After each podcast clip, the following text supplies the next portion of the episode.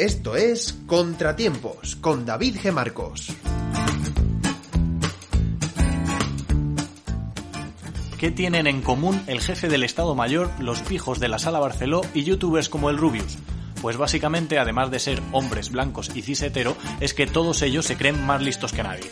El uno, en marzo del año pasado, si recordáis, sacaba pecho palomo para decirnos con tono marcial aquello de todos somos soldados, pero en cuanto ha tenido la oportunidad no ha dudado en colarse por delante del personal sanitario para recibir la vacuna saltándose los protocolos con cara de hacerse el loco.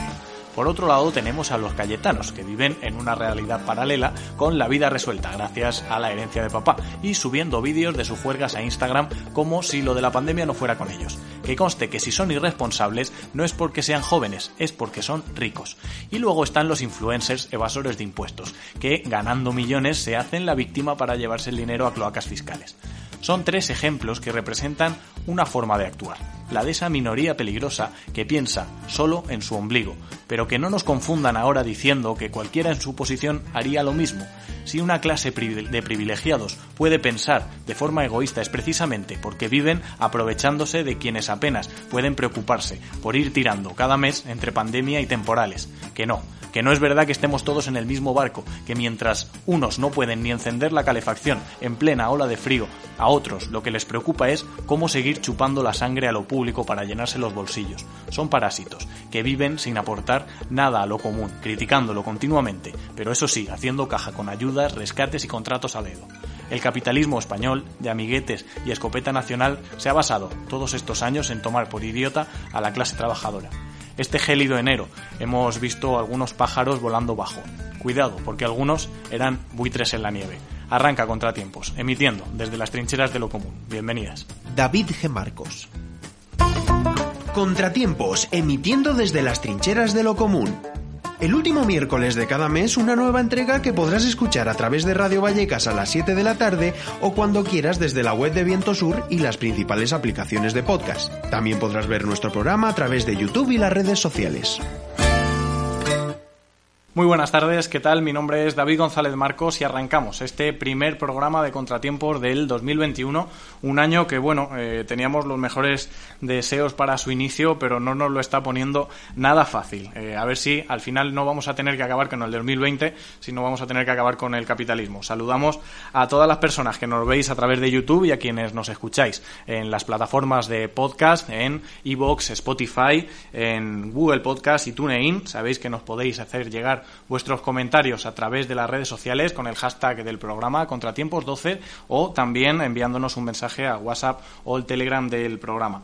Hoy tenemos un programa bastante cargado. Eh, vamos a tener, para empezar, un resumen político eh, de lo que ha pasado este mes con Paloma González. Vamos a analizar la actualidad en nuestra ya eh, tradicional mesa de debate y vamos a contar con ello para para analizar estos temas con Oscar Blanco, con Anita Bodwin y Sato Díaz.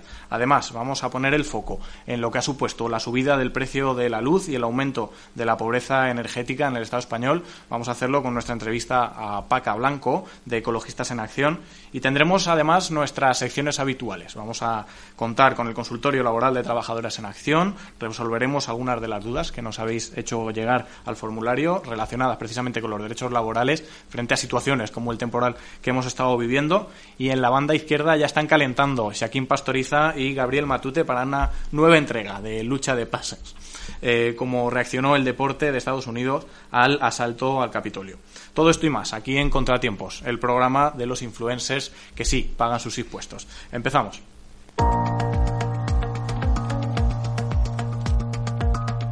Contra News, el resumen político del mes con Paloma González y David G. Marcos. Bueno, pasan tantas cosas que es imposible mantenerse al tanto de todo y bueno, desde Contratiempos no queremos eh, dejarnos llevar por la tiranía de la inmediatez, pero tampoco queremos mantenernos al margen de lo que es la agenda política y por eso, bueno, eh, vamos a estrenar hoy una sección fija para entrar en calor y un poco en contexto de cuáles han sido esos principales políticos de temas políticos del mes que luego trasladaremos a nuestra mesa de debate y para eso pues contamos hoy con Paloma González. Muy buena, ¿qué tal Paloma? Hola David, ¿qué tal? Muchas gracias. Nos vas a ayudar a, a, contar y hacer este resumen político de los temas del mes, así es que vamos allá con ese resumen contra News. La incidencia del coronavirus se dispara en el Estado español durante el mes de enero. La tercera ola de la pandemia en nuestro país está superando los 700 casos de incidencia por 100.000 habitantes en muchos territorios. La presión general crece sobre el sistema sanitario con casos de urgencias colapsadas, insuficientes recursos para la atención primaria, UCIs por encima del 40% y la suspensión de cirugías. Desde organizaciones sindicales como el Movimiento Asambleario de Trabajadoras de Sanidad denuncian que el aumento de casos responde al plan Salvar la Navidad, donde ha primado la economía frente a la salud colectiva. Asociaciones de médicos también han denunciado la falta de planificación en la campaña de vacunación y proponen reforzar los recursos para alcanzar el objetivo de llegar al 70% en verano. A ello se suma que algunos políticos, alcaldes e incluso altos cargos militares han aprovechado para vacunarse saltándose los planes y prioridades establecidas. No sin resistencia ya se han tomado algunas medidas disciplinarias e incluso se han producido dimisiones, como es el caso del consejero de Murcia del Partido Popular, Manuel Villegas, o el jefe del Estado Mayor de la Defensa, el general Miguel Ángel Villarroya. La ola de frío y la subida del precio de la luz agravan la pobreza energética. Uno de los efectos de esta crisis climática está siendo la intensificación de los fenómenos meteorológicos adversos, como el que hemos vivido en el mes de enero con el paso de Filomena, que ha dejado la mayor nevada en nuestro país en más de 50 años y temperaturas de hasta 25 grados bajo cero en algunas localidades de la zona interior. Los efectos del temporal han sido muy numerosos y han vuelto a golpear de manera desigual en la población. Organizaciones que atienden a personas sin hogar denuncian la mala gestión y la falta de previsión por parte de las instituciones ante este colectivo. En un comunicado señalan que la nevada y la ola de frío estaban anunciadas con tiempo suficiente para buscar alternativas de alojamiento dignas. Varias personas sin hogar han fallecido por culpa de las bajas temperaturas. Por su parte, en pleno invierno el precio de la luz ha sufrido un aumento del 27% mientras las heladas están con congelando aquellos hogares que sus ingresos les impiden encender la calefacción. El gobierno, sin embargo, pide que no se haga alarmismo con este asunto porque aseguran el recibo solo subirá unos cuantos euros. Incertidumbre en la convocatoria de las elecciones en Cataluña. Tras la decisión del Gobierno de trasladar la fecha de las elecciones catalanas al 30 de mayo, la justicia suspendió su aplazamiento anulando el decreto de la Generalitat. Por ahora las mantiene el 14 de febrero y dictará sentencia definitiva antes del 8. El debate sobre la fecha de los comicios ha tenido lugar en medio de la polémica sobre los intereses partidistas de cada una de las candidaturas. Una de las novedades este mes ha sido la presentación de Salvador Illa como candidato del PSC, sustituyendo así a Miquel Iceta y situándose en cabeza según el CIS. Algunas de las incógnitas que se resolverán resolverán los resultados de estas elecciones pasan por conocer en qué grado la descomposición de Ciudadanos afecta en la distribución de los apoyos en la derecha nacionalista española. En este sentido, se habla de una fuerte irrupción de Vox, a los que algunas encuestas ofrecen un empate con las CUP y los comunes. Otro de los interrogantes es cómo será la conformación de gobierno. Hasta la fecha, los sondeos únicamente ofrecen una mayoría probable a la renovación del gobierno bipartito entre Esquerra Republicana y Junts per Catalunya, a los que en los últimos meses, no obstante, han acompañado importantes discusiones. Está por ver si revalidarán apoyos y posteriormente se dará un acuerdo de gobierno. El proyecto Andalucía no se rinde comienza su andadura con una serie de asambleas abiertas a la ciudadanía. Bajo el nombre Andalucía no se rinde nace el proyecto impulsado por organizaciones como Anticapitalistas Andalucía, liderada por la excoordinadora general de Podemos Andalucía, Teresa Rodríguez. Desde la iniciativa aseguran que hay espacio para una fuerza andalucista con capacidad de reivindicación en el plano estatal. La iniciativa surge tras las diferencias estratégicas en el seno de Adelante Andalucía sobre la idea de cogobernar con el Partido Socialista Andaluz, que defendían desde Podemos e Izquierda Unida, y ante la negativa de contar con un sujeto andaluz propio, como reclamaban desde la mayoría del grupo parlamentario Primavera Andaluza, Izquierda Andalucista, Anticapitalistas e Independientes. Uno de sus portavoces, Nacho Molina, diputado del Parlamento Andalucía, realizaba un llamamiento a participar en estas asambleas abiertas a la ciudadanía que están teniendo lugar en todo el territorio andaluz. Contaba sus primeros sensaciones en una entrevista con Pablo Pérez para Poder Popular. Entonces, cualquier persona que quiera pensar en andaluz, en clave andaluza, en, en una propuesta política que tenga rebeldía, que tenga socialismo de verdad, que tenga ecologismo, feminismo y que tenga, sin duda, un acento andaluz que la defienda ahí fuera frente a otros territorios y que la hermane y la confraternice también con otros territorios que están también peleando por, por sus propias conquistas sociales, ¿no? Pues todo el que quiera pensar en andaluz tiene un sitio en esta mesa. Así que yo animo a la gente que en Andalucía no se rinde.org tiene un sitio donde registrarse y un grupo de compañeros que lo están esperando para convocar a las reuniones y darle pues los mismos instrumentos de participación que tenemos todo el mundo aquí, papel, un boli y una cabeza para pensar. Sin condiciones no hay fondos europeos, las pensiones en el punto de mira. Los fondos del mecanismo de recuperación estarán condicionados a la evaluación de la Comisión Europea, que podrá suspender el desembolso si el Estado español no cumple con las reformas dictadas desde Bruselas. El gobierno de PSOE y Unidas Podemos ha presentado ya 170 de estas reformas, entre las que se encuentra la impulsada por el ministro Escrivá sobre las pensiones. Tras unas declaraciones de Calviño que afirmaban que dicha reforma ya había sido enviada y otras de Escribá en las que negaba haber contemplado pasar el periodo de cómputo de 25 a 35 años, parece ser que el documento final no concreta la ampliación. No obstante, sí deja clara la intención del Gobierno de caminar en esa dirección, así como de impulsar los planes de empresa, lo que ha sido calificado por asociaciones de pensionistas como una privatización encubierta. Estas han hecho un llamamiento a la movilización para mostrar su rechazo a las recomendaciones del Pacto de Toledo y el plan de reforma del sistema público de pensiones. Aunque las principales protestas se han aplazado por motivos sanitarios, los colectivos aseguran que los planes del Gobierno fomentan las jubilaciones privadas, no garantizan una pensión mínima y no solucionan la desigualdad entre hombres y mujeres en, las pensiones. Con el 2021 arranca un año electoral decisivo en Europa. Los catalanes no son los únicos comicios que tendrán lugar este año. En Portugal han tenido lugar este pasado domingo unas elecciones marcadas por la pandemia, que ha obligado a repensar cómo sería la votación y a cambiar la agenda prevista en algunas candidaturas. El aplazamiento de las elecciones estuvo encima de la mesa, pero la decisión obligaba a un cambio constitucional que por ley no puede llevarse a cabo eh, mientras esté vigente el estado de alarma. Otras elecciones que tendrán lugar este año serán las holandesas. El gabinete liberal del liberal Mark Rutte estará en funciones hasta las elecciones del 17 de marzo tras la dimisión en bloque de su ejecutivo por un escándalo sobre ayudas a familias de inmigrantes. Después del verano, el 26 de septiembre, está previsto que se vote también en Alemania, unas elecciones federales a las que la actual canciller Angela Merkel no se presentará para su reelección. Será Armin Laschet quien le sucederá al frente de la CDU, continuista del legado de Merkel. Además de estas elecciones clave en Europa, tendrán también lugar votaciones generales en Ecuador, Palestina o México.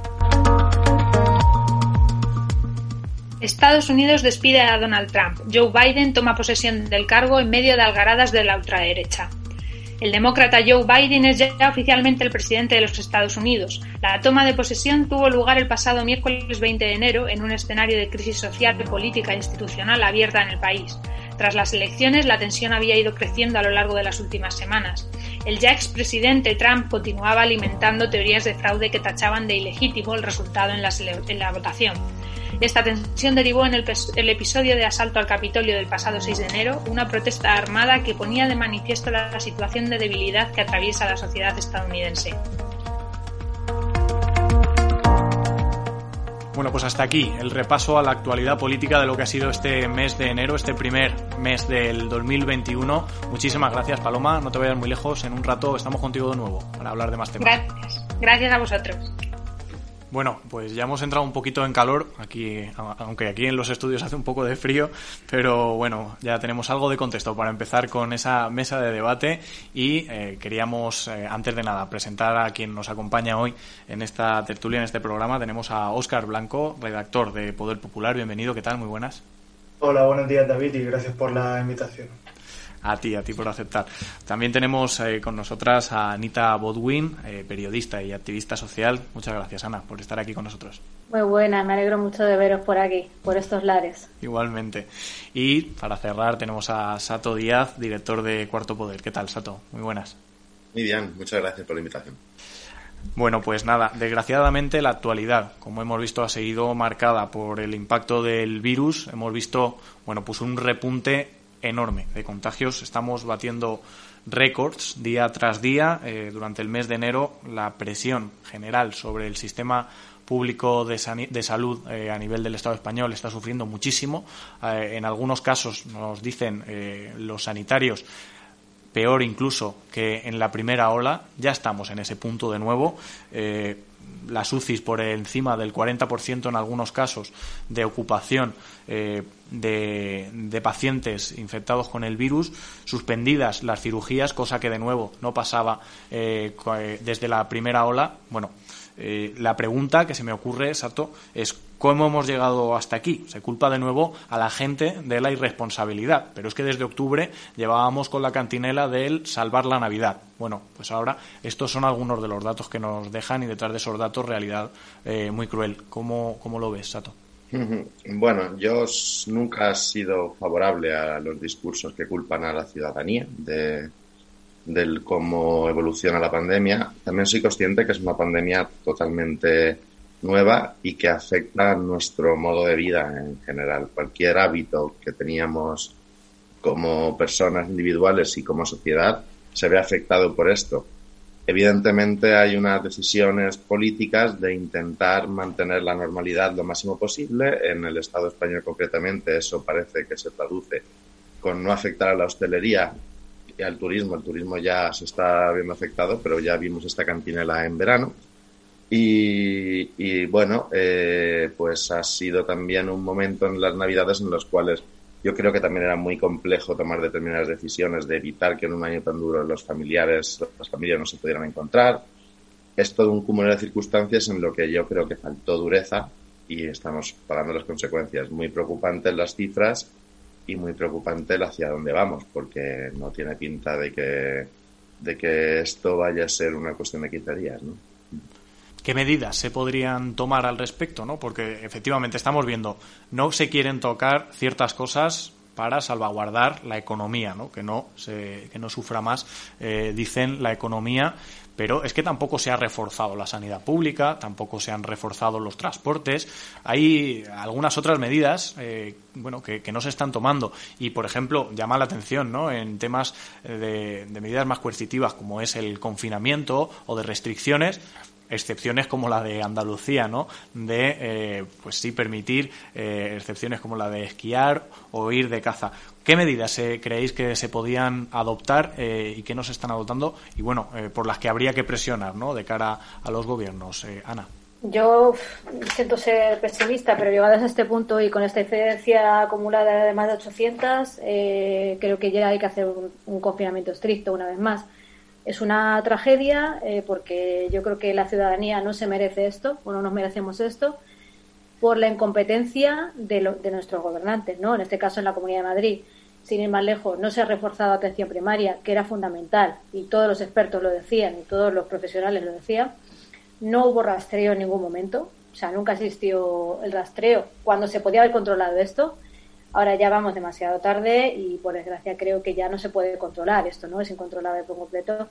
Ahora mismo hay una, una especie de, de, situación extraña en la que uno no sabe muy bien qué hacer, ¿no? Que además yo creo que eso tampoco es positivo para la ciudadanía porque al final no se hace pedagogía de esa manera, ¿no? Si tú no sabes muy bien con cuánta gente te puedes juntar, eh, pero además luego pues sí puedes ir a trabajar en metros llenos de gente, ¿no? O sea que que es todo como muy confuso y yo creo que eso no ayuda para nada a, tener juntas y unidas una, una, visión.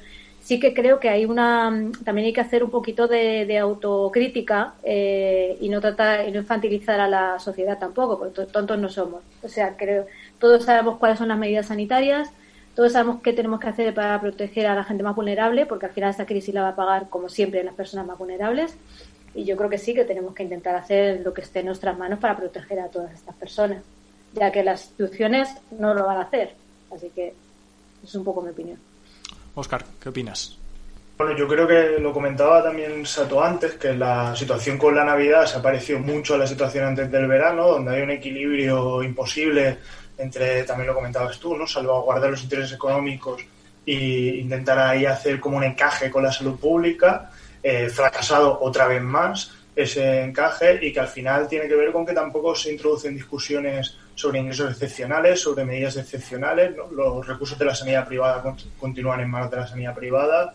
No se ha tocado nada a nivel de impuestos, por ejemplo, a las grandes fortunas que permitieran acompañar las restricciones de medidas sociales, porque muchas veces el problema de, con las restricciones y por qué hay tanto rechazo, más allá de la cuestión de la interacción social o de cuestiones más culturales, tiene que ver con que la gente tiene que comer y llegar a final de mes. eh, se acaban generando estas movilizaciones casi gremiales, ¿no? De cada sector intentando decirnos lo nuestro es seguro, dejarnos abrir, cuando es evidente que no son eh, seguros ningún eh, sector en una pandemia como esta que se basa en la interacción social y sobre todo en espacios cerrados y al final medidas que podrían ser efectivas para que la gente se quedara en casa con seguridad, sin problemas, como la renta básica o garantizar que la gente tiene condiciones de vivienda digna, que también está relacionado con la incidencia en muchos barrios, pues no se toman porque no se toman medidas excepcionales, ¿no? Yo creo que ahí estamos en un bucle del que no se sale. De hecho, los errores muchas veces se están repitiendo. Lo comentabas a tú antes. La pandemia es verdad que es nueva, es insólita, y puede pillar desprevenidos, pero un año después algunos aprendizajes yo creo que se pueden hacer o que es obligación hacer por parte de los gobernantes, ¿no? Sí, yo creo que es que cabe recordar algunos datos de la primera ola, ¿no? También del sufrimiento del sistema sanitario al respecto, un 45% de sanitarios que acaban con problemas de salud mental tras soportar la presión y tras soportar, eh, bueno, pues esa experiencia de la primera ola. Ahora otra vez vamos a, ir a esas. Bueno, pues yo creo que efectivamente hay muchas medidas que deberían de, adoptarse, ¿no?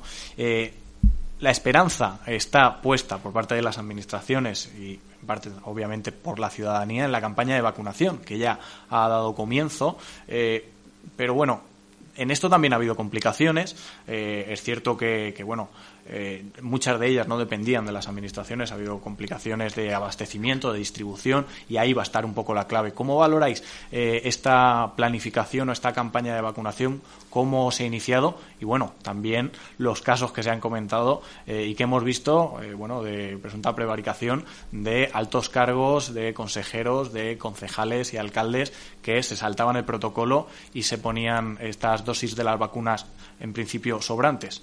Yo recuerdo en, al principio de, la pandemia, mucho antes de la vacunación, ¿no? que no había PCRs para todos y ya había cargos públicos con PCR, ¿no? Que recuerdo que no sabíamos el nivel de contagios que había en la sociedad y, sin embargo, llamaba la atención la cantidad de gente con relevancia pública que, que, estaban dando positivos, ¿no?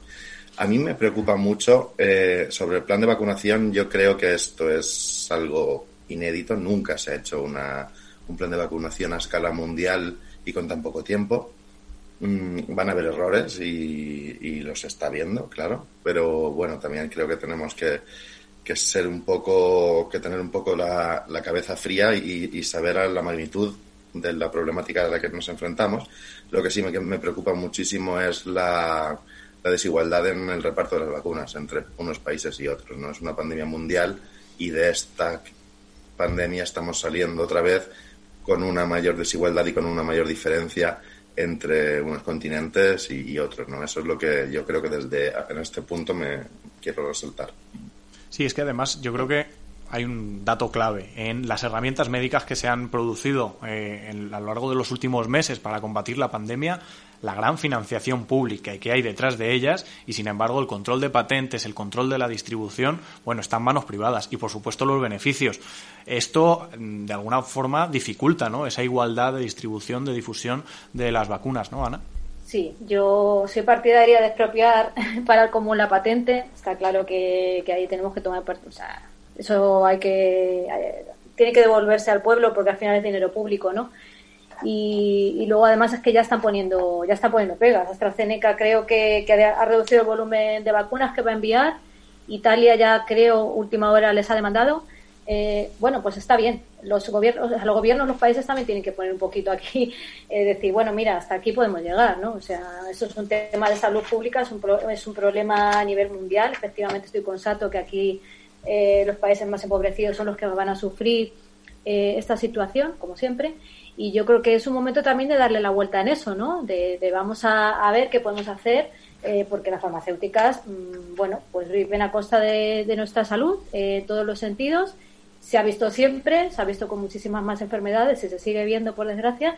Y yo creo que es un momento para reflexionar sobre esto, ¿no? Y para ponerlo sobre la mesa y decir qué podemos hacer. Podemos nacionalizar, podemos expropiar. Bueno, pues yo creo que es un momento para sacar eso también a debate. Sí, Oscar yo suscribo tanto lo que comentaba sobre el reparto como lo que comenta ahora Ana sobre la necesidad de, expropiar, que al final está íntimamente ligado y algunos de los problemas de abastecimiento que se están dando también están relacionados con eso, ¿no? con el sistema de patentes y demás.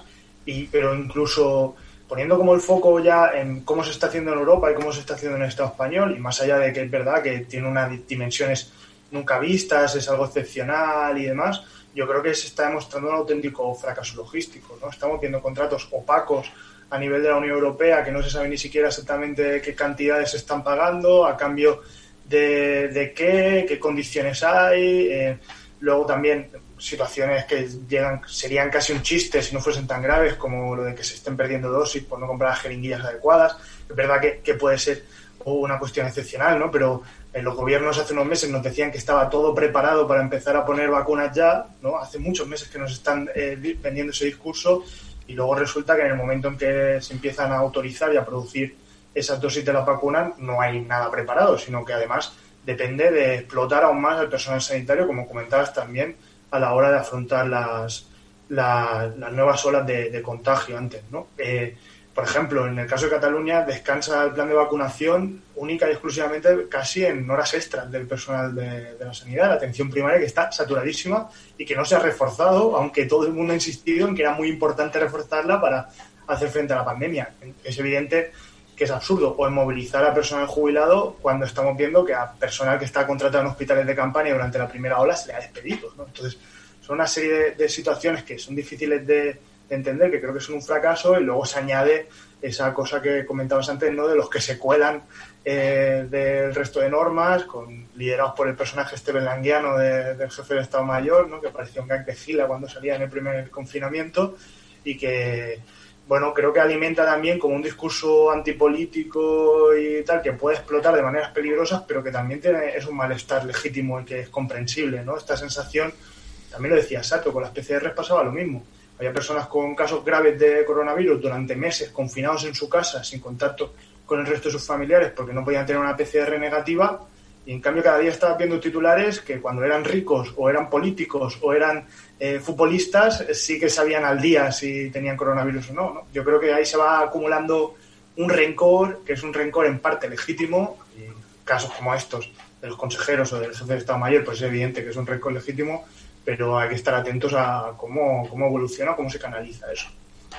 Tenemos una pandemia histórica y en enero, en enero hemos tenido también una nevada y una ola de frío histórica. Estamos ya un poco agotadas, yo creo, de vivir tantos momentos históricos. El temporal de Filomena nos ha traído temperaturas extremas, de más de 25 grados por debajo de cero, eh, temperaturas eh, extremas y consecuencias eh, que han traído también muchas complicaciones junto con la nieve en algunas localidades, como en la Comunidad de Madrid, pero no solo, en la zona interior en general del Estado español. Bueno, ante esta situación yo creo que se han sumado también algunos ejemplos de estos que comentaba Oscar, de improvisación, de desidia y de falta de planificación de algunas administraciones. Hemos visto, bueno, pues Mm, recogidas de basuras que quedaban paralizadas durante más de una semana, nieve y hielo eh, durante semanas en calles y colegios. Y de nuevo, bueno, pues saca la pala ciudadano de a pie para eh, ser quien, bueno, pues ante la falta de lo público dando una respuesta, en este caso por falta de recursos y por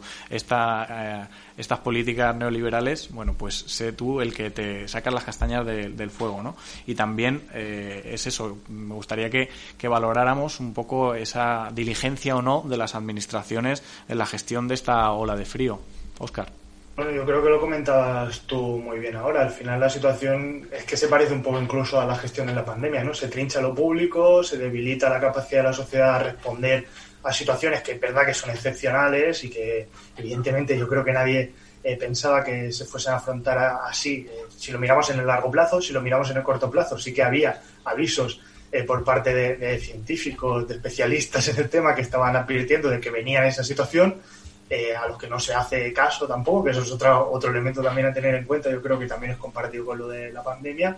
Entonces ahí sí, como sensación de, improvisación, de mediocridad y también de, de, volver a poner el peso sobre la responsabilidad individual, que estoy muy de acuerdo con lo que comentaba Ana, de que no hay que infantilizar a la sociedad y que todos tenemos que ser responsables ¿no? a la hora de estas situaciones, pero se pasa como la carga de todo siempre a los individuos aislados eh, y yo creo que la Comunidad de Madrid en eso acaba siendo siempre como un poco punta de lanza por los gobiernos neoliberales que tiene, por esa visión casi particular eh, que tiene el Parque de Madrid Neocon a la hora de afrontar las cosas, ¿no? Y te envían a, sacar tú con una pala la nieve, que se troza lo, lo ridículo de nuevo y los perpénticos.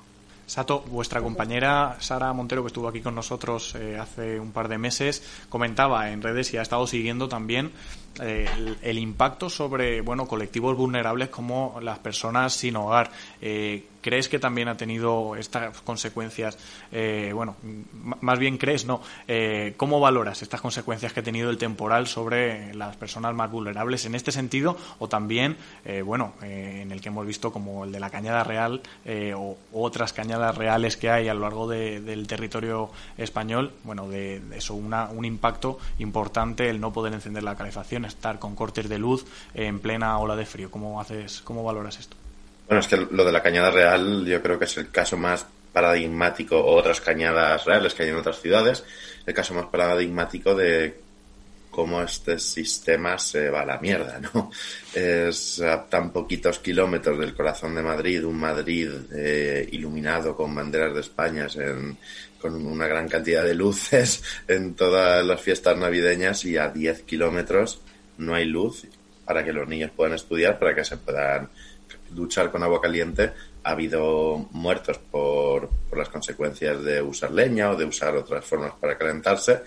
Eh, ha habido eh, heridos por, por, hipotermia que han tenido que ir al hospital, menores de edad.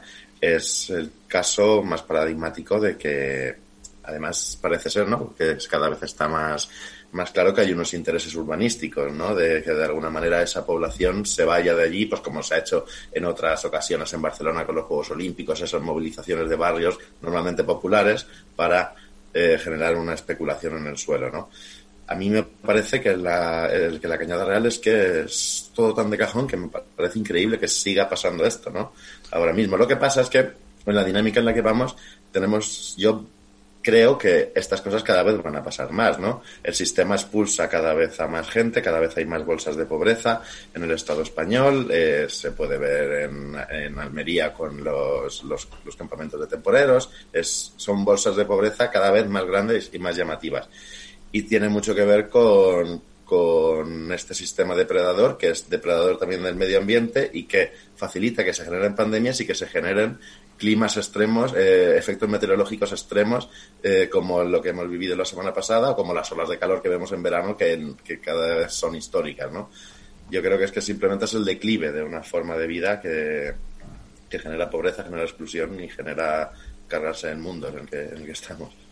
Ahora haremos un poco de foco en la, entrevista con Paca sobre la situación de pobreza energética extendida cada vez más eh, en todo el territorio, pero bueno, queríamos también no dejar de mencionar esto, la subida del precio de la luz eh, en este en este pico de la de consecuencias de la ola de frío. Y bueno, también hay hay una pregunta, ¿está haciendo el gobierno Ana todo lo posible para evitar este tipo de situaciones de cortes de luz eh, o de personas que bueno, simplemente no pueden encender la calefacción con sus hogares eh, helados? No, claramente no. No está haciendo nada, ¿no? O sea, quiero decir, no. A mí esto me ha sorprendido muchísimo y me ha, me ha, entristecido mucho, ¿no? Porque era precisamente lo que, lo que ellos criticaban, ¿no? Lo que ellos querían cambiar. Sí que Unidas Podemos ha mostrado públicamente su rechazo, ¿no? Imagino que está presionando dentro del gobierno, pero, pero bueno, me parece completamente insuficiente, porque si es verdad que no pueden hacer nada, si es verdad que el libre mercado está por encima de ellos, pues te haces esa, esa pregunta, ¿no? Entonces, ¿para qué existe? ¿Para qué estamos ahí, no? ¿O para qué están ahí gobernando? Eso por un lado. Y por otro lado, si no pueden hacer nada, sí se puede dar ayudas sociales, ¿no? A las personas que no pueden permitirse pagar esa factura de la luz. Que, Portugal, de hecho, ha tomado medidas y se ha hecho cargo del 10% de la factura, que algo es algo, ¿no? O sea que sí se pueden hacer cosas, hace falta voluntad política, como siempre, y, yo creo que sobre todo hacia las más vulnerables me parece insuficiente todas las, ayudas que, se están dando. Eh, estamos en una situación de crisis brutal en que muchísima gente no puede hacerse cargo porque además no hay manera de, además buscar trabajo ahora mismo, de encontrar, no hay oportunidades por ningún lado. Entonces, al final volvemos a lo de antes que tiene que ver con también con lo que hablamos de, de la nieve y tal, ¿no? Que al final estamos tirando de las redes vecinales y al final se, volvemos a lo del pueblo salva al pueblo y es que es verdad o sea lo hemos visto para poder salir a la calle eh, como las vecinas los vecinos pues han sacado la pala no eh, ahora como hay personas que están calentando ayudando a, pagar las facturas de la luz se están haciendo cajas de resistencia entonces bueno yo creo que, creo no, sé, creo que tengo que presionar más en ese sentido al gobierno veo que estamos como muy paradas en general. No sé si es porque nos falta calle ahora mismo, no, no podemos expresar tampoco todo nuestro malestar. Y, y bueno, pues sí, la verdad es que me parece suficiente, que era lo que quería decir. Bueno, Vamos a cambiar de tema. Vamos a irnos al baile electoral. Vamos a ver eh, cómo está la situación en Cataluña. Hay, bueno, una incertidumbre importante. Eh, decía Enrique Juliana que estamos ante un cierto proceso de descomposición de la política catalana, ¿no? Desde el último resultado electoral hasta lo que estamos eh, viendo en estos momentos y bueno, yo creo que una de las preguntas es en qué se puede traducir esa descomposición en, la, en las próximas elecciones. Pero antes de eso, a ver cuándo se, cuándo se van a, cuándo se van a llevar a cabo, ¿no? en principio estaban previstas para el 14 de febrero, eh, se iban a posponer por la situación sanitaria. Finalmente el Tribunal Supremo ha dicho no, se hacen el 14 de febrero y ahora siguen en el aire. A ver eh, en qué momento se van a se van a producir y bueno, hay varias incógnitas. ¿Qué va a pasar con estos votos de ciudadanos? Eh, ¿Habrá efecto ILLA o en qué grado va a haber efecto ILLA? ¿Y mm, qué posibilidad de gobierno eh, quedará detrás de, después de los resultados? Eh, por cuota geográfica, Oscar, ¿te animas a dar alguna respuesta a estas incógnitas? Sí, comenzar con la cuestión del aplazamiento, que es pues una nueva dosis de, de culebrón y patetismo, que ya nos tienen un poco acostumbrados y por, dos lados, tanto por la judicialización de todas las decisiones, además de una manera un tanto patética, ¿no? porque hay un acuerdo entre los partidos para hacer ese aplazamiento y luego resulta que se presentan recursos desde la Liga Democrática, que se quería presentar con el PSC a las elecciones, desde Federalistas de Esquerra, que tiene gente del PSC dentro de Federalistas, y que qué casualidad que el PSC era el partido que había mostrado como más desacuerdo con la posibilidad de que se aplazaran, da casualidad que pasa eso y que ni siquiera plantean directamente el recurso. Y luego también porque el gobierno de nuevo están en una situación en la que incluso juristas partidarios de por razones de salud pública de retrasar las elecciones decían que el decreto era extremadamente débil, ¿no? que es parte de como de nivel de incompetencia eh, otra vez, aunque sea un poco insistente, ¿no? Hablar como todo el rato de la incompetencia, pero es lo que nos deja esta clase política eh, que tenemos que sufrir eh, bastante bestia. Y venimos de una inhabilitación por una pancarta, que también es como el ejemplo de lo mismo, de la judicialización de hasta el último de los detalles en Cataluña y también de cierto patetismo por parte de la Generalitat. Las elecciones, a mí una de las cosas que más me preocupa es, y en relación también, por ejemplo, con, con las elecciones en Portugal, que pasan unas cosas parecidas, la entrada, el crecimiento de la extrema derecha, eh, eso que hablábamos hace algún tiempo de la excepción ibérica, ¿no? de, del crecimiento de la ultraderecha en Europa, eso ya no existe y, la posibilidad de que Vox tenga un grupo parlamentario fuerte en el Parlamento catalán hace muy poco tiempo era una cosa de ciencia ficción y ahora todas las encuestas apuntan a que puede ser así. Yo creo que las mayorías nada indica que se vayan a mover muchísimo y que al final es una situación un poco también extraña o, de descomposición en la línea de lo que comentabas antes, porque dos socios que se llevan muy mal, pero que no va a haber otra alternativa que que esos socios continúen gobernando. Por lo tanto, yo creo que eso es un problema eh, a la hora de, abrir un nuevo ciclo en Cataluña que realmente dé salida tanto a la cuestión de la autodeterminación como a la cuestión de la crisis socioeconómica. ¿no? Venimos como de, desde el 2017 hacia aquí con una sensación de cada vez de más apatía por parte de la gente, ¿no? de descontento político y de que no se canalizan las principales cuestiones eh, políticas en Cataluña por falta de, construir nuevas mayorías. Y ahí, bueno, sí que lo que puede ser interesante es ver qué posiciones tiene la izquierda alternativa finalmente en las elecciones y si se produce, ¿no? Hay como estas encuestas que algunas dan prácticamente un triple empate entre cómo pueden Cupi y Vox, eh, no es para nada baladí. Yo creo quién queda en primera posición entre esos tres y ahí se pueden mover luego cuestiones importantes. Si Vox está por delante de la izquierda, a la izquierda del PSC y de Esquerra, en Cataluña yo creo que es una situación un tanto dramática, por lo menos por el efecto simbólico que tiene de demoralización y nos falta calle, como decía Ana antes, pues más calle que nos puede faltar si, si la moral está más baja y luego la relación entre Comú, Podem y, la CUP puede ser también interesante para ver quién puede tener un rol más protagonista a la hora de, plantear otro horizonte ¿no? desde la izquierda rupturista. En todo esto, uno de los factores, yo creo que ha sido una segunda entrega que hemos tenido, bueno, no sé si segunda, pero una nueva entrega del Tezanos en Acción, ¿no? El CIS y el efecto ILLA, que dice se ha producido eh, con la presentación del ministro eh, y, bueno, sucediendo a Miquel Iceta. ¿En qué se va a quedar este efecto ILLA y cómo va a desembocar en los resultados y en la gobernabilidad de la Generalitat a partir de ahora, Sato?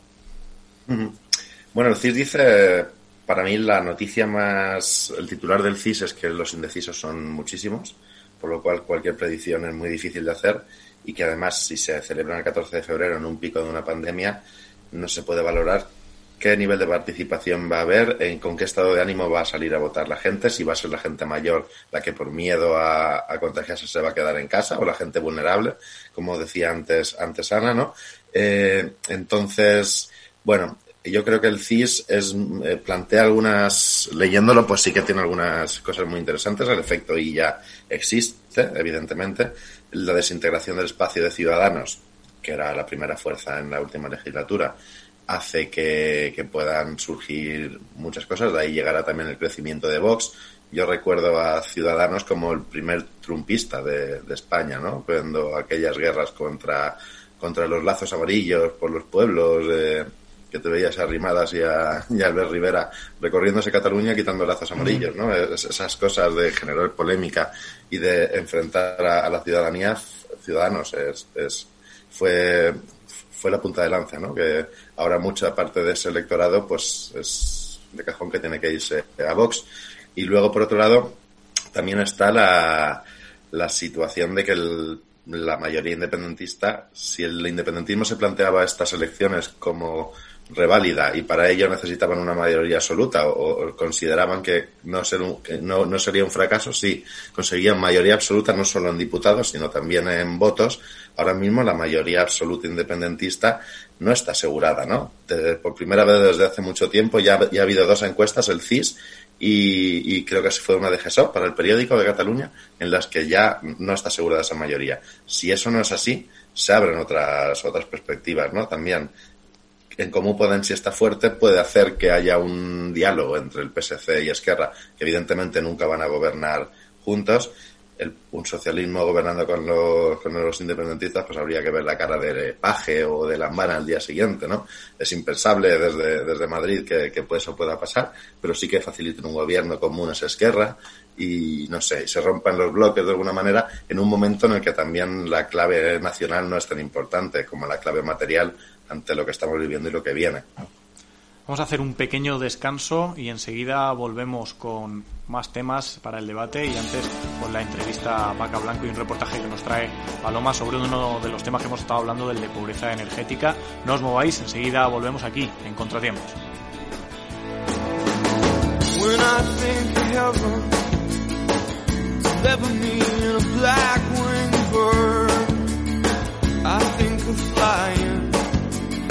Down and you'll see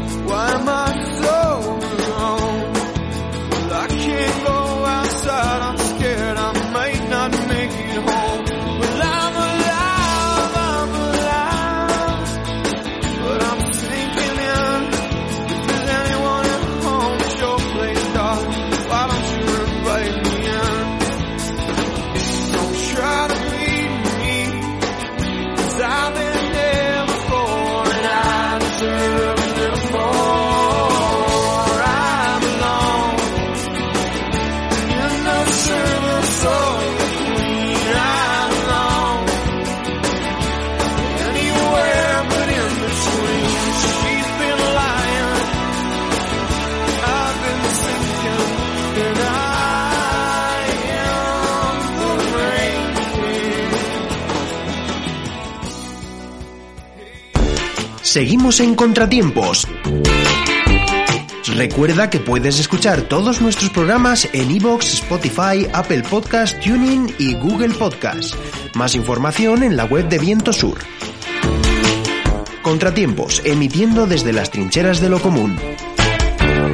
Hemos hablado brevemente de uno de los temas que han marcado, desgraciadamente, un nuevo inicio de año. Cuando llega el invierno, llegan los hogares que no pueden eh, hacer frente a la factura de la luz, que controla un oligopolio energético eh, al que no se le está poniendo freno, ni con, ni con sanciones, ni proponiendo ninguna alternativa. Vamos a profundizar en esto ahora con la entrevista a Paca Blanco, pero antes tenemos a Paloma González que nos trae un reportaje. ¿Qué tal, Paloma? Muy buenas.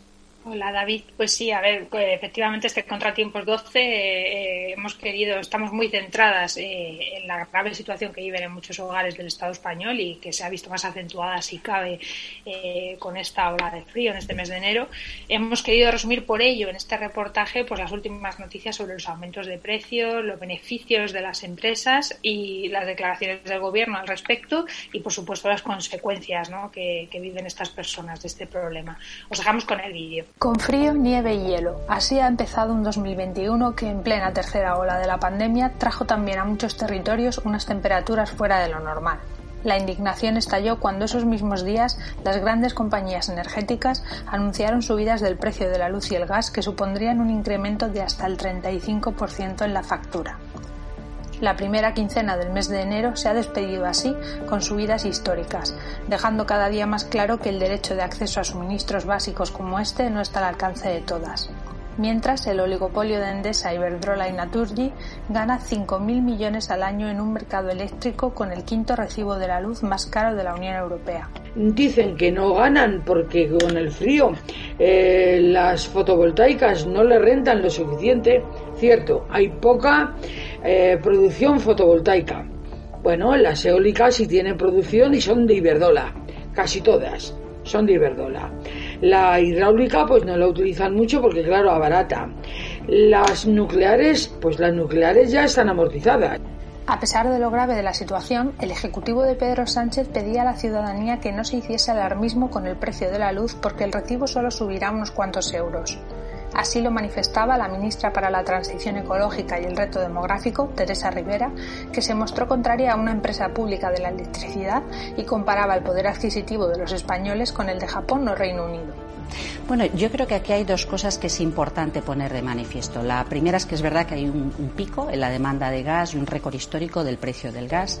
La segunda es que no es verdad que seamos los que más pagamos. En eh, el Reino Unido ayer hubo momentos en los que se pagó más de mil euros el kilovatio, el perdón, el megavatio, el megavatio hora y cerró con un precio medio de más de 220 euros el megavatio hora. En Japón ha estado alrededor de 900 euros el megavatio hora. Eh, vemos que en Francia, en Alemania, eh, en Italia ha estado entre 80, 85, 75 y en Portugal ayer estuvo ligeramente también por encima del precio español.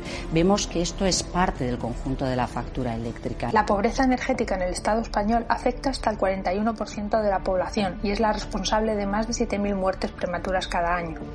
Se trata de 3 millones y medio de españoles, uno de cada 10, que pasa frío en su casa en el mejor de los casos intoxicaciones a causa de inhalación de humo, hipotermias o incluso fallecimientos ocurren estos días en la Cañada Real de Madrid, a los que se suman los fallecidos en incendios, como es el caso de las personas migrantes que perdieron la vida en la nave de Badalona el pasado diciembre. Hechos como estos demuestran que esta pobreza, como todas, entiende de clase y de género, afectando más a mujeres, migrantes, desempleadas e inquilinas. De las consecuencias en los hogares sumidos en esta pobreza hablamos hoy con la activista ecologista Paca Blanco, como siempre, en contratiempos pero no únicamente de estas consecuencias, sino también de las causas políticas de la pobreza energética cada vez más extendida en el territorio del Estado español.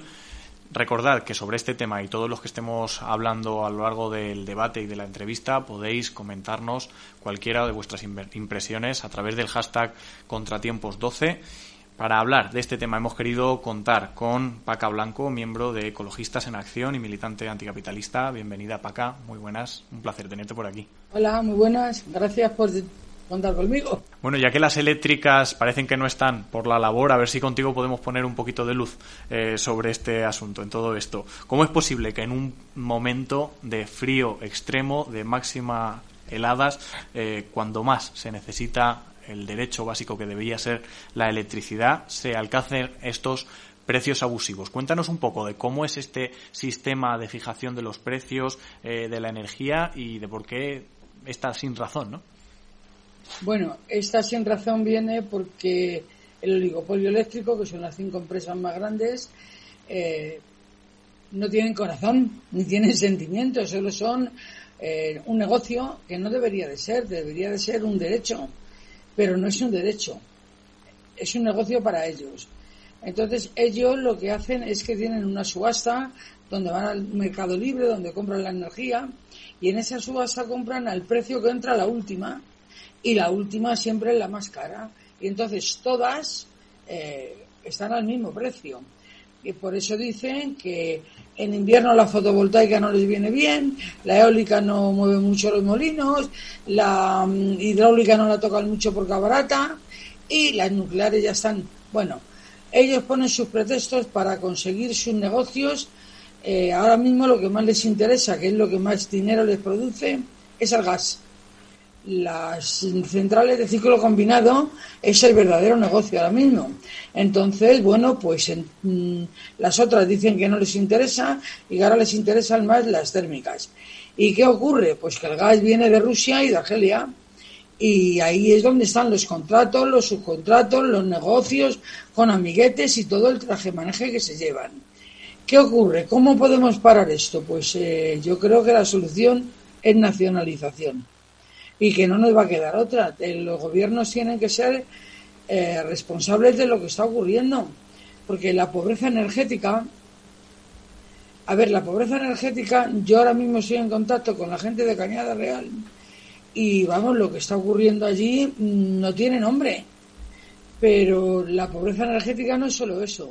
Cuando nos llaman medios de comunicación muy interesados porque les proporcionemos personas que ellas se estén quemando con la vela envueltas en una manta, es que no hay que llegar a quemarse con la vela envuelta en la manta. Es que la pobreza energética es todas las personas que no podemos pagar el recibo de la luz y de la calefacción y que no podemos tener la luz eléctrica que necesitamos ni la calefacción que necesitamos. Eso es pobreza energética. Te voy a poner un ejemplo muy sencillo. Yo soy una pobre energética.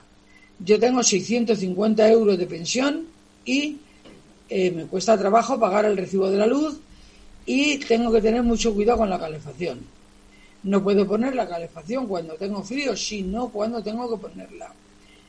Y me levanto por la mañana, a las 7 de la mañana, yo soy de una cooperativa eléctrica porque me he salido del oligopolio y recomiendo a todo el mundo que se salga del oligopolio que no le demos más dinero a ganar a esa panda de ladrones. Hacías un, hacías un llamamiento, Paca, sí, efectivamente, en un vídeo hace unos días, efectivamente, al boicot, ¿no? Al, llamamiento a eh, no favorecer al oligopolio eléctrico. ¿Cómo podemos hacer esto? ¿Cómo, que, ¿De qué forma podemos presionar y no darle más beneficios? ¿Cuántas veces nos hemos cambiado de compañía de móvil? Pues es igual. Tú llamas por teléfono a una cooperativa y le dices, oiga, mire, eh, dígame precios, dígame oportunidades, dígame qué puedo tener eh, si me voy con ustedes. Y ellos te dicen lo mismo que te dice una compañía del móvil. Es el mismo sistema, es llamarlos por teléfono y que te den precios y que te den oportunidades. Eh, vamos a ver, yo estoy en Son Energía, pero ahora mismo está en Madrid la corriente. Hay ahora mismo un montón de cooperativas a las que nos podemos, a las que nos podemos apuntar y no pagarles el recibo de la luz al oligopolio eléctrico. Y yo creo que ese es el primer paso, salirnos de ellos. Porque además las cooperativas somos socios, somos compañeros e invierten en renovables. Mientras que el oligopolio eléctrico, sus principales negocietes son las nucleares, las térmicas. Y si queremos cerrar las nucleares y si queremos eh, comprobar que estamos en una emergencia climática y que no podemos continuar por este camino, pues lo primero que tenemos que hacer es que ni nucleares ni térmicas. E intentar que la luz sea el 100% renovable. Esto nos está llevando muchos disgustos y muchos enfrentamientos porque sí que hay algunos ecologistas que piensan que en su pueblo o en el patio de su casa no debe de haber tanto huerto fotovoltaico y en su montaña no haya molino de viento. Bueno, pues la verdad es que afean el paisaje, pero afea mucho más los residuos radiactivos de alta de las centrales nucleares. Y más allá de más allá de esta bueno solución o salida que obviamente eh, individualmente podemos tomar, eh, hay que exigir medidas eh, a los gobiernos para que actúen, ¿no? está haciendo el gobierno todo lo que está en su mano. Se deberían de imponer sanciones, por ejemplo, al oligopolio eléctrico por los luz, los cortes de luz que estamos viendo y de fondo, bueno, sería posible y deseable, como comentabas en la primera pregunta, la nacionalización del sector. Vamos a ver, desde que ha empezado el tema de la alarma, otra vez con la pandemia, nos hemos reunido con la ministra, nos hemos reunido y luego hemos llevado un documento al Congreso de los Diputados que nos ha firmado los, eh, los parlamentarios, los, los, parlamentarios de la izquierda, porque ni PP ni PSOE ni vos nos han firmado nada. Entonces, bueno, pues sí que estamos dando pasitos encaminados a que no haya corte de suministro, de ningún suministro, ni luz, ni agua, ni gas. Ahora va a haber una ley de vivienda en la que también eh, colaboramos nosotras diciendo que una ley de vivienda para una vivienda adecuada y digna, pero sin cortes de suministro, porque tiene que ir acompañado, porque ya no podemos vivir las personas con que nos corten el agua y la luz, porque la mayoría de nosotros no podemos pagarla. Mira, no solo los pensionistas, eh, la gente vive en precario, tiene unos sueldos precarios, precarios. el paro, ya casi nadie cobra el paro. Eh, estamos viviendo la mayoría de la población con alrededor de mil euros hacia abajo. Naciones Unidas dice que por debajo de 735 es el umbral de la pobreza. Bueno, pues este país la mitad vive en el umbral de la pobreza ya. Entonces no se pueden pagar estos recibos de luz y el gobierno, el que se ha ido antes menos y este tampoco, no está por la labor de perjudicar a las, a las eléctricas. De hecho, bueno, pues tienen a sus asesores eh, que son expresidentes que los tienen en sus en sus nóminas puestos. Que vienen de lejos. En, en, el 86, Felipe González introduciendo el IVA en el recibo eléctrico. Eh, en el 97, Aznar liberalizando el sector. Es decir, son eh, un proceso que viene de lejos y que viene de los mismos actores, ¿no?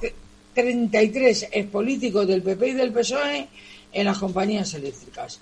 Entonces, bueno, con todo eso no vamos a pensar que ni el PP ni el PSOE va a hacer mucho por nosotros, pero ahí tenemos que estar presionando, presionando, presionando para que por lo menos, por lo menos, hemos conseguido que hasta el 9 de mayo no haya cortes de suministros. Eso lo hemos conseguido. También creíamos que habíamos conseguido que no hubiera desahucios y hay dos o tres desahucios diarios. Con lo que, bueno, este gobierno tiene muy buenas palabras, pero no tiene muy buenos hechos seguimos insistiendo y seguimos insistiendo.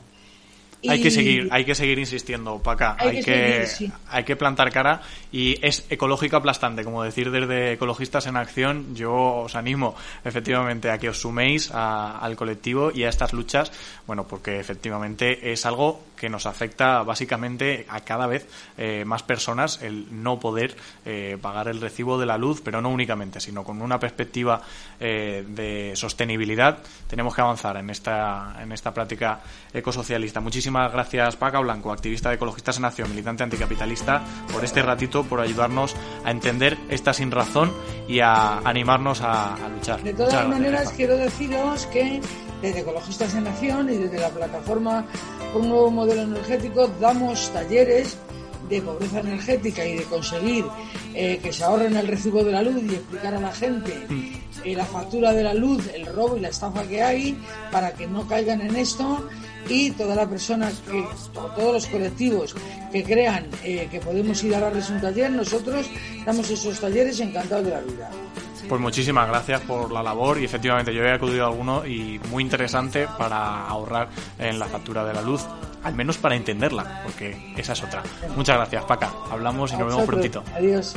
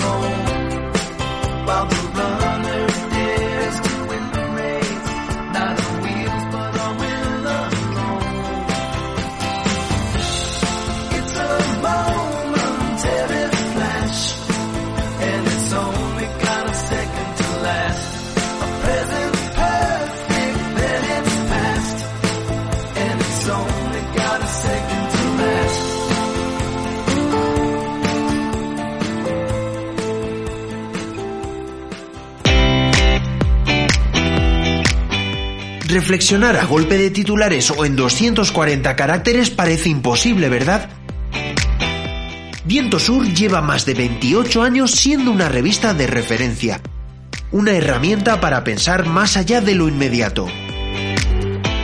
En sus páginas podrás leer debates, análisis y entrevistas.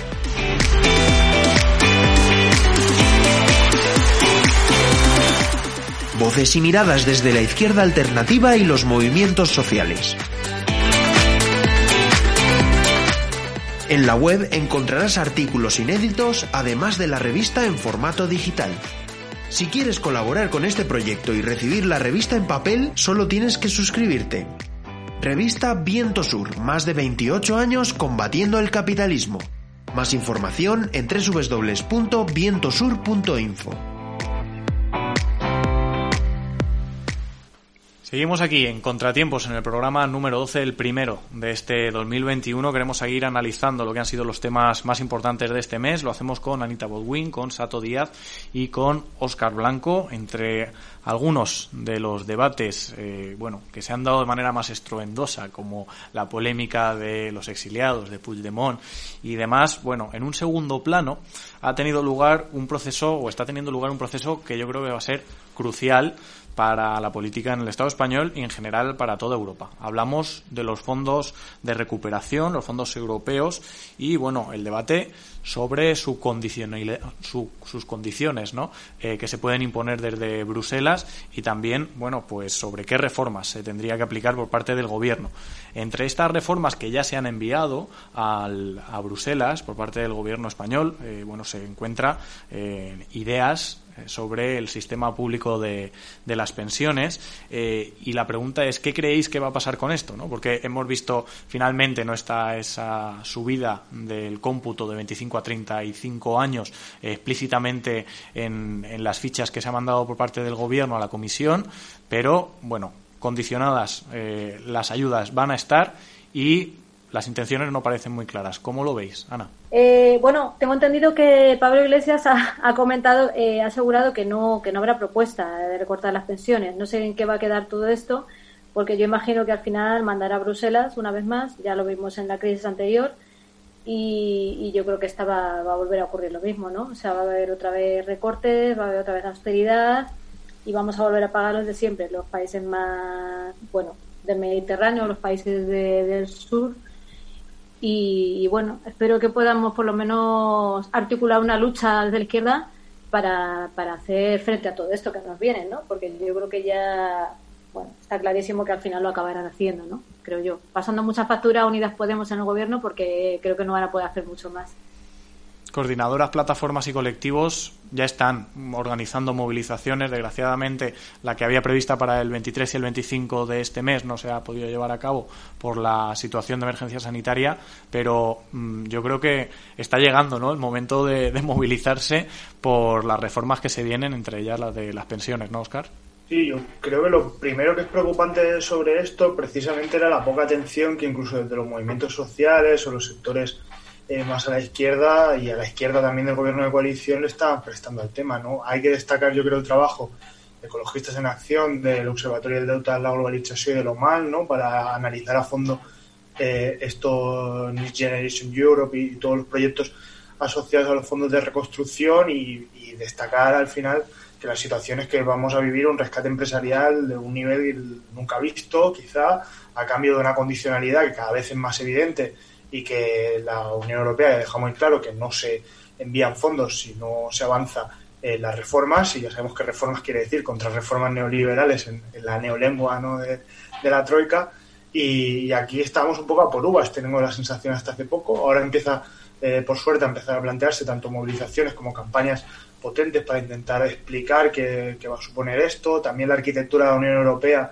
hace que muchas veces estos debates sean abstractos, difíciles de entender, ¿no? Las cantidades eh, que se ponen sobre la mesa son como muy ajenas a la ciudadanía, a veces cuesta como traducir eso a cuestiones eh, más políticas y de movilización, pero vamos, yo creo que estos fondos se llaman Next Generation, eso es lo primero que hay que tener en cuenta, porque lo va a pagar la próxima generación, no porque sea quien se va a beneficiar, ¿no? Aquí venimos a una nueva burbuja de deuda, no se va a priorizar reforzar lo público, la sanidad, o otros sectores que se han visto que es imprescindible reforzar, por ejemplo, el sistema eh, público de cuidado, las residencias de personas de la tercera edad. No, no se va a destinar ni un solo euro a eso, sino que van a pasar básicamente a través de las grandes corporaciones. ¿no? Que creo que eso es también es lo que se ve en el primer decreto del gobierno sobre cómo se van a repartir las ayudas. De nuevo, centralización con los municipios y las comunidades autónomas en un papel muy secundario y las grandes empresas del IBEX 35 como principales aliadas para ejecutar esos fondos y eso es muy peligroso, con menos controles de los que ya hay, saltándose la ley de contratación pública y además habrá que tener otras nuevas siglas a tener en cuenta, que es esto de las PERTE, que es una nueva forma de colaboración público-privada de la que vamos a oír hablar, yo creo, bastante. Eh, daba un dato Blanca Vallas y unos compañeros de ecologistas en el Salto Diario, un artículo muy recomendable que sí ha puesto el foco sobre eso, es que Endesa está, ha presentado proyectos para quedarse con uno de cada cinco euros de todos eh, los 72.000 millones de euros que le tocan a, España directos en transferencias. ¿no? Yo creo que ya solo eso eh, nos indica hacia dónde vamos y como comentaba Ana, va a ser necesario movilizar y seguramente cuando nos demos cuenta o cuando se empiece a activar un nivel de movilización más fuerte será cuando vengan las, las hostias principales, que la primera va a ser la del sistema público de pensiones. Yo creo que empieza a ser evidente eso. Vamos a analizar, si os parece, porque yo creo que me parece interesante, eh, el modus operandi ¿no? que se está dando eh, a nivel económico desde las administraciones y que puede ser una anticipación, una antesala de cómo se van a gestionar estos fondos, ¿no? Y consiste, yo creo, por lo que se está viendo, en regar con dinero público fundamentalmente a empresas privadas, en lugar de reforzar y ampliar precisamente lo público. Eh, en el caso del trampismo de Ayuso eh, es descarado, ¿no?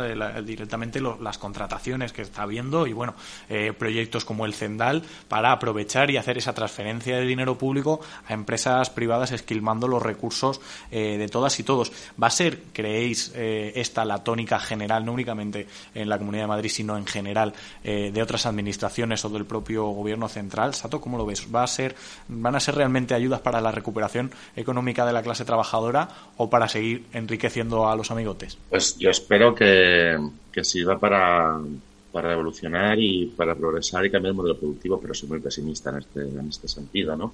Eh, eh, bueno, sí que es lo que ha comentado Oscar, el artículo del salto en el que hablan de la estrategia de Endesa es la clave, ¿no? Eh, ¿Hasta qué punto puede el gobierno, tiene capacidad o tiene voluntad de, de generar con estos fondos que llegan un nuevo modelo productivo? Porque este era el debate en verano, ¿no? Generar un, una nueva forma de modificar nuestra economía, eh, cambiar están las líneas ¿no? de la digitalización de la economía y de la parte y de la economía verde.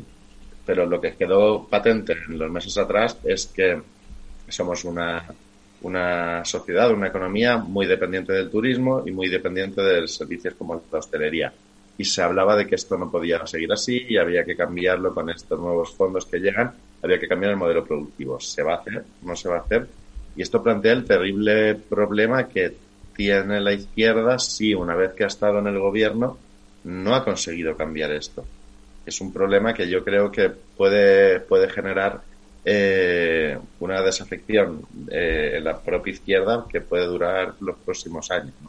Entonces, bueno, no lo sé, no, no soy adivino, pero me da la sensación de que no, que, que de esto no ganará la clase trabajadora. Esto tiene que ver, yo creo, con la propia arquitectura con la que se construyó la Unión Europea efectivamente, esa Europa de los pueblos, bueno, pues eh, no se ha desarrollado y la arquitectura eh, que vimos en la salida de la crisis de 2008 probablemente siga operando porque las medidas de concesionamiento y de la propia evaluación van a ser similares. De hecho, en este caso puede que incluso por la aprobación que tienen que hacer los gobiernos de esas ayudas eh, y no únicamente la comisión, eh, esos hombres de negro sean hombres de gris oscuro, pero incluso para el Estado español dificulte lo que sea la reconversión o la, mejor dicho, el cambio de modelo, de modelo productivo, ¿no? Por lo que es la distribución de, del trabajo a nivel internacional. Eh, y decíamos al principio que, bueno, eh, este 2021 va a haber elecciones cruciales en el ámbito europeo. Van a estar los comicios de Portugal, han sido ahora mismo. Va a haber también eh, en Holanda. y en, y, en Alemania tendremos también después de, verano. ¿Creéis que va a cambiar la, Europa que conocemos en los próximos años? Porque, bueno, ahora mismo tenemos también eh, el, el Brexit. Enero ha sido el primer año con el Brexit y estamos viendo que el terremoto va a ser brutal en la geopolítica. No sé si tenéis algún apunte o os atrevéis a dar algún diagnóstico de cara a cómo nos vamos a encontrar Europa dentro de, por ejemplo, cinco años. Oscar es difícil de, prever. Yo creo que en los últimos meses hemos visto un poco la fase Sarkozy de la crisis de 2008, donde todo iba a cambiar y se iba a refundar todo y había celebraciones de algarabía ¿no? con el acuerdo de los eurobonos. Yo creo que sí que hay algunas diferencias sustanciales en la forma de afrontar la crisis que tienen que ver básicamente con la cuestión de la deuda eh, europea, que evidentemente también es deuda que van a acabar pagando la ciudadanía de los Estados miembros, ¿no? porque el mecanismo de de evolución de esa deuda. Yo creo que no hay grandes movimientos sustanciales en un sentido positivo en Europa y que lo único que vemos es el crecimiento de la extrema derecha, ¿no? como eurocéptica, es lo único que yo veo como un cambio posible. ¿no? Sí que hay cierta eh, permisividad o no sé cómo llamarlo, eh, una manera de afrontarlo menos dura por parte, por ejemplo, de Alemania hacia los países eh, del sur, en la manera de afrontar las ayudas europeas y demás, pero el pacto de estabilidad hay que recordar que está suspendido, no está derogado. En cualquier momento se puede reactivar y se va a reactivar cuando se entienda que la pandemia, eh, su punto, desde el punto de vista sanitario, ya ha quedado atrás, ¿no? Y ahí van a volver la austeridad, van a volver los recortes si no hay cambios drásticos. Y por desgracia no, no da la sensación de que haya mayoría de izquierda radical construyéndose mucho en Europa, ¿no? Hay ningún país que digas, eh, quizá eh, venimos de experiencias también de derrota, en Grecia, yo creo que también eh, el papel de Unidas Podemos en el gobierno aquí y este reformismo sin reformas va a pasar factura al conjunto de la credibilidad de la izquierda en Europa, además de lo que nos afecta en el Estado español más directamente, y aquí hasta que no se levante ¿no? como la bandera clara de alternativas, pues la alternativa que hay es un poco la segunda vuelta de las elecciones francesas últimas, ¿no? ese pulso entre el neoliberalismo supuestamente progresista, que no que luego sea ni siquiera progresista, y la extrema derecha, lo que hemos visto también en Estados Unidos, y ahí creo que, no hay mucho, mucho rascar ni, nada que pueda ser muy interesante. Al otro lado del charco, efectivamente, es que la cosa no parece estar mucho más tranquila. Es decir, si aquí esta movida empezábamos el mes en Estados Unidos con un asalto al Capitolio como diría aquel, completamente trambólico, ¿no? Y termina, bueno, eso sí, con Biden como presidente y con un Trump derrotado en las urnas, pero decíamos, un trumpismo que parece que va a seguir estando vivo. Ana, ¿cómo crees que va a ser la nueva legislatura de Biden? ¿Va a responder a los retos sociales, políticos, medioambientales, migratorios, internacionales? ¿O se va a escudar en que, bueno, como Trump era lo peor, por poco que haga yo, lo voy a hacer mejor? ¿Cómo lo ves? Que yo digo que yo, yo creo que nos hemos pasado ya years and years, entonces yo creo que ya todo lo que venga, mm, no sé, o sea, yo creo que ya, ya lo hemos vivido en ficción eh, bueno, yo espero que Biden eh, empiece a gobernar para la gente, ¿no? Y, salga, y se salga un poco de, lo que ha hecho su partido, eh, la senda neoliberal, ¿no? Que, que, bueno, ha protagonizado siempre. Entonces, bueno, ahora ha hecho una declaración de intenciones metiendo a, Luther King y a, Rosa Parks dentro del Capitolio. Vamos a ver si con eso, ese simbolismo nos quiere decir algo o no yo lo veo complicado. Ya, ya han empezado a hablar de, de bueno, de, de, las bondades de Israel. Por lo tanto, ya empezamos, empezamos mal en las legislaturas. Pero bueno, eh, mejor que obviamente, obviamente será, ¿no? En clave migratoria, por lo menos. Ya veremos qué ocurre. Es algo que yo creo que va a depender tanto de, la situación. También la pandemia yo creo que afecta a nivel político también en todo, en todo el mundo. No es muy complicado, yo creo, gobernar en estas circunstancias también. Completamente. Y yo creo que un papel clave va a jugar aquí el DSA, es decir, eh, los demócratas socialistas, eh, la vertiente de la izquierda, bueno, pues a la izquierda de, de Biden, yo creo que va a tener un papel fundamental Mm, para reavivar los movimientos sociales, para llevar a la izquierda estas políticas, porque Biden, bueno, eh, sabemos, es un neoliberal confeso y a nivel internacional en sus políticas de, decía, de migración eh, y de fronteras eh, o de intervención, bueno, pues mm, es similar a, presidentes anteriores, no al de Trump en algunos casos, pero sí a, los previos ¿Cómo ves, eh, Sato, esta, esta evolución o el papel que puede tener el, socialismo democrático allí en Estados Unidos, Bernie Sanders, Alexandria Ocasio-Cortez, etcétera? Bueno, yo creo que es el momento, ¿no? Y idóneo para, para que evolucione todo, todo este movimiento, en el sentido de que, de que cuando estaba Trump eh, había una unión de, del demócrata ¿no? Para, para, para, quitar a Trump como el mal menor. Ahora es cuando las políticas probablemente neoliberales que lleve a cabo Biden desde el gobierno puedan ser contrarrestadas con un discurso de izquierdas, ¿no? Eh, eh, el Partido Demócrata entrará en su propia en su propia contradicción, que, que es gobernar. Creo que es el momento, que es un buen momento para reactivar desde desde la base unos movimientos sociales que en Estados Unidos ha demostrado en el último año que tienen mucha fuerza con el Black Lives Matter y, otra serie de, cosas, ¿no?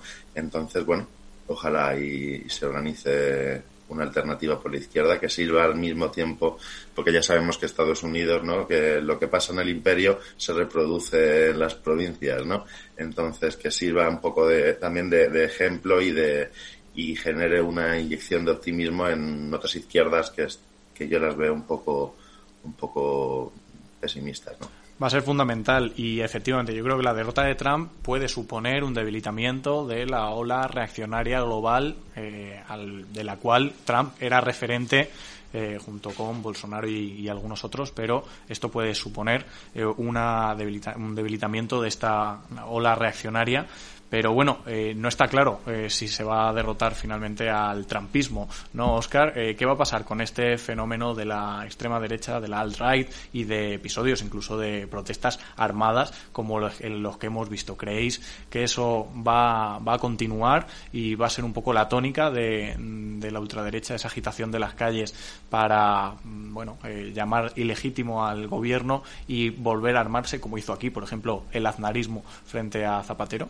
Yo lo primero recomendar el dossier de Viento Sur sobre este tema, que creo que eh, incluye artículos eh, que permitan analizarlo desde muchos puntos de vista y con mucho interés. Y yo creo que precisamente la alt-right, la extrema derecha estadounidense y el trumpismo están preparados para ser oposición, ¿no? La agitación en la calle, la polarización política y demás es su método eh, primordial prácticamente lo único que falta por ver quizás es cómo es el relevo en el Partido Republicano y por tanto qué papel les toca jugar, ¿no? Si siguen contando el Partido Republicano, yo creo que, pueden, que no hay que darlos para nada por, por, muertos, incluso si no lo controlan, no, no hay que darlos por muertos y se puede recomponer de muchas formas ese movimiento. Yo creo que puede ganar protagonismo esas milicias locales de violencia directa y armadas, pueden ganar protagonismo también toda la arquitectura mediática que tienen de, polarización y de odio. Y ahí, claro, para mí lo interesante es lo que planteabais también antes sobre la izquierda socialista, los movimientos sociales y, populares en Estados Unidos, ¿no? El establishment demócrata no, no, está en condiciones de satisfacer las demandas populares que hay. De hecho, va a ser continuista en la mayoría de, de cuestiones. Incluso, por ejemplo, en la política exterior, las administraciones demócratas, la propia administración Obama, era más eh, intervencionista en el exterior a nivel militar que la administración Trump. Eso no hay que olvidarlo. Y el récord de deportaciones lo sigue teniendo la administración Obama. Cuando hablamos del Partido Demócrata, yo creo que a veces tenemos cierta eh, tendencia a, a que dejarnos llevar por el, por el simbolismo o por, lo malo que es Trump, ¿no? Y no acabar de caracterizar lo, que supone. Y, y Biden era el vicepresidente de Obama. No suponen un cambio. Entonces ahí la fuerza que tenga la izquierda socialista, los movimientos populares para representar una alternativa y seguir buscando maneras de romper ese bloqueo que supone el bipartidismo y un sistema tan férreo que por eso es así también el sistema electoral estadounidense, ¿no? Para evitar que surjan alternativas a los dos grandes partidos, pero bueno, yo creo que hay un movimiento muy interesante de recomposición ahí, que DSA y otras expresiones son además muy ambiciosas en, crecer, en impulsar su todo tipo de herramientas políticas, en buscar todas las vías posibles, desde estrategias de comunicación hasta la organización de base y, sin olvidar tampoco tener peso en lo institucional y ahí se abren cosas que pueden ser interesantes y que ojalá se desarrollen para poder ser una alternativa cuando acabe esta legislatura y durante la legislatura. Pues lo vamos a seguir aquí en Contratiempos, desde luego, y esperamos que sí empujar en eso. Sato Díaz, Anita Bodwin, Oscar Blanco, muchísimas gracias por habernos acompañado hoy aquí en este primer programa del año eh, en Contratiempos. Esperamos veros prontito. Un abrazo, muchas gracias. Gracias, gracias a vosotros. Bueno, al resto no os vayáis. En unos minutos volvemos con el consultorio laboral de Paula Echeverría de Trabajadoras en Acción. Hasta ahora.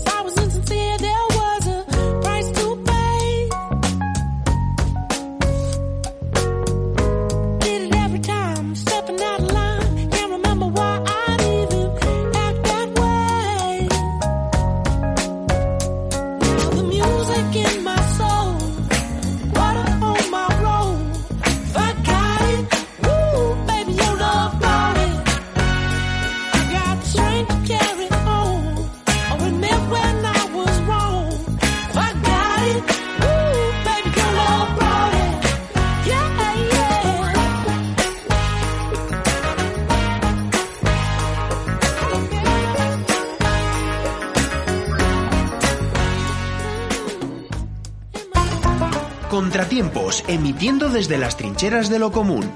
El último miércoles de cada mes una nueva entrega que podrás escuchar a través de Radio Vallecas a las 7 de la tarde o cuando quieras desde la web de Viento Sur y las principales aplicaciones de podcast. También podrás ver nuestro programa a través de YouTube y las redes sociales. Base de de tu la riquesa. Volen que el trenques l'esquena, sense pena. Nuga el patró, plena el bidó, foc i fi de la faena. Virginia, buenos días. Que no puedes llegar por la helada. ¿Helada te vas a quedar tú cuando te llegue tu carta de despido, Virginia? Por supuesto que nuestros trabajadores son los primeros. Los primeros que entran en oficina por la mañana. Y los primeros que se van a la puta calle como me toques el coño. Virginia, que voy de buena. Que me da igual que las carreteras estén cortadas. ¿Para qué se ha inventado la Delta, Virginia? ¿Puedes dejar de poner excusas tontas? me estás empezando a mosquear, Virginia. No, no, el teletrabajo es una opción que no es viable. Que no es viable el teletrabajo, Virginia. Que va a ser lo próximo, quitar los azotes. Que no funcionamos así. Virginia, que tu seguridad me toca los huevos. O vienes o te traigo yo de los pelos. ¿Lo entiendes o no lo entiendes? Buenísimo el vídeo de, de Ger que viene al pelo de lo que trae hoy Paula Echeverría en el consultorio laboral de Trabajadoras en Acción en esta nueva entrega. Ya está por aquí. Eh, Paula, muy buenas. ¿Qué tal? ¿Cómo estás? Muy bien, muy a gusto de estar otra vez aquí, en la mesa. Presente. Totalmente. Bueno, con un poquito de frío. ¿eh? Un poquito. Estamos aquí también. bueno, las consecuencias del temporal nos han dejado imágenes dantescas ¿no? en el terreno laboral. Pues sí, la verdad es que hemos visto absolutas barbaridades en el plano de los derechos laborales. Pudimos ver, de hecho, un grupo de trabajadoras de Zara que se quedaron encerradas en su puesto de trabajo. Eh, ellas trabajaban en el eh, centro comercial Gran Plaza 2 de Majadahonda, que tuvo que eh, tuvieron que dormir esa noche sobre sobre cartones eh, eh, la noche del 8 de enero. Y no solo ellas, sino otros trabajadores que se habían quedado también encerrados por la por la nevada, eh, tuvieron que hacer noche y dormir en, eh, en la propia tienda. Así, también vimos una buena cantidad de fotos y vídeos que rondaron las redes sociales de repartidores de comida eh, a domicilio intentando, digamos, mantenerse a flote, intentando repartir lo que podían de, de los, de las, bueno, de la, de los pedidos que tenían pendientes, ¿no? Eh, según, bueno, vemos, por ejemplo, el caso de un trabajador en sus esquís intentando repartir, otro intentando levantar la moto en medio de la carretera, eh, gente intentando con la bici atravesar la nieve como, como buenamente pueden. Entonces, eh, ante estos vídeos, Globo eh, dijo que, que eran fake porque ellos cerraron los, los servicios el viernes a las seis y media de la tarde, eh, pero el día anterior ya estaba nevando y ya eh, en ningún momento dejaron de aceptar los pedidos. Entonces, eh, no fue hasta el día siguiente, con el aluvión de quejas y críticas, que supuestamente cancelaron los servicios. Ante esto también Globo dice que nada, que eran bromas de los repartidores, que, que bueno, que aparentemente les hacía mucha gracia a los repartidores salir con, con esquís y con la moto a repartir. Sí, vamos, Eh, menuda broma. Yo creo que lo que es fake es que un modelo de negocio se basa en esto, en precariedad Sí, sí. absoluta y, y en explotación. O sea, eso sí que es fake y es una broma de muy mal gusto. vamos.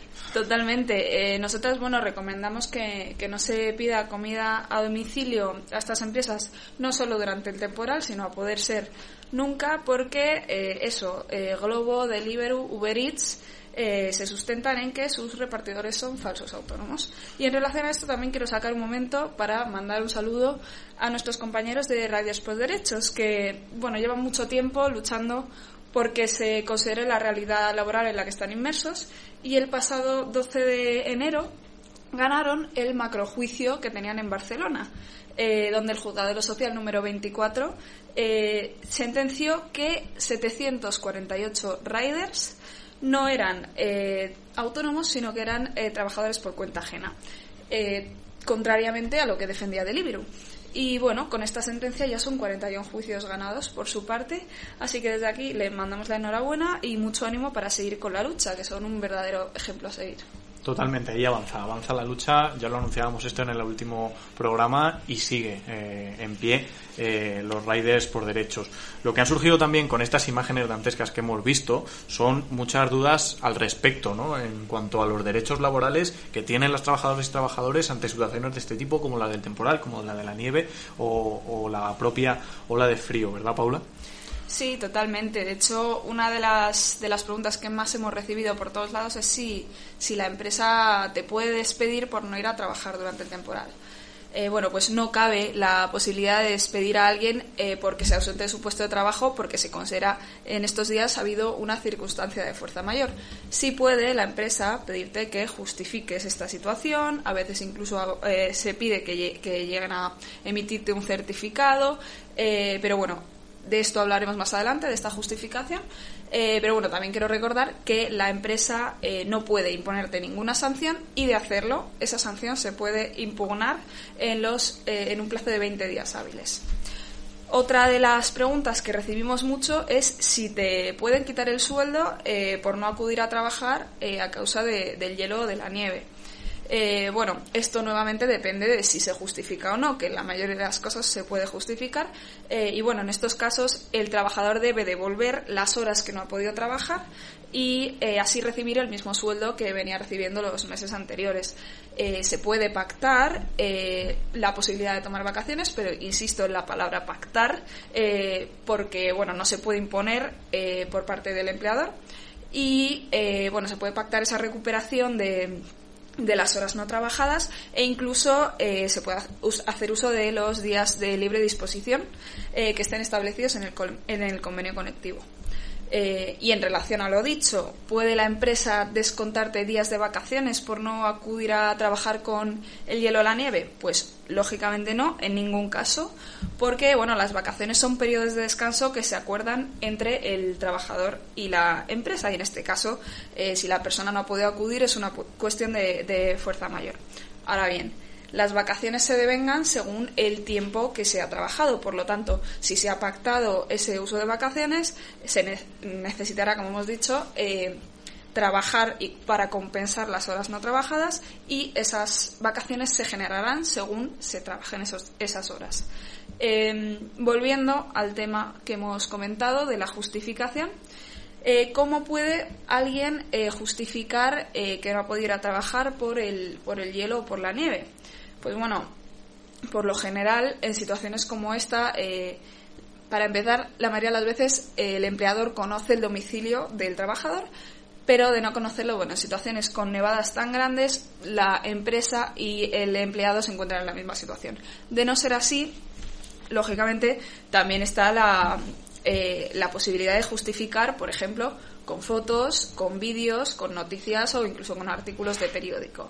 Ahora, si esto no es suficiente, eh, uno puede pedir un certificado a, a su ayuntamiento y la administración pública tiene la obligación de crear un certificado que exprese la situación de la nieve y la situación de las comunicaciones cerca de tu domicilio.